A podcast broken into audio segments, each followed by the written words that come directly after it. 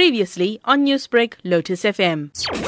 As the party to this international dispute, Pakistan says it will exercise all possible options to counter the illegal steps, the Pakistan Foreign Ministry said in a statement. Indian Interior Minister Amit Shah told Parliament the federal government would scrap Article 370, a constitutional provision that grants a measure of autonomy to Jammu and Kashmir, including the right to make its own laws. The government also lifted a ban on property purchases by people from outside Jammu and Kashmir, opening the way for Indians to invest and settle there like any other part of India, a measure likely to provoke a backlash in the territory. Tens of thousands of people have died in an armed revolt that erupted against Indian rule in 1989, with hundreds of thousands of Indian troops deployed to quell it.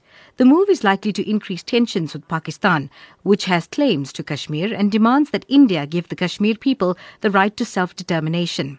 The divided Himalayan region is claimed by both Hindu majority India and Muslim Pakistan, and the nuclear armed neighbors have gone to war twice over the territory since independence in 1947. The government also said it would split the state into two federal territories, Jammu and Kashmir and Ladakh. India's federal government announced the changes hours after a security crackdown began in Kashmir.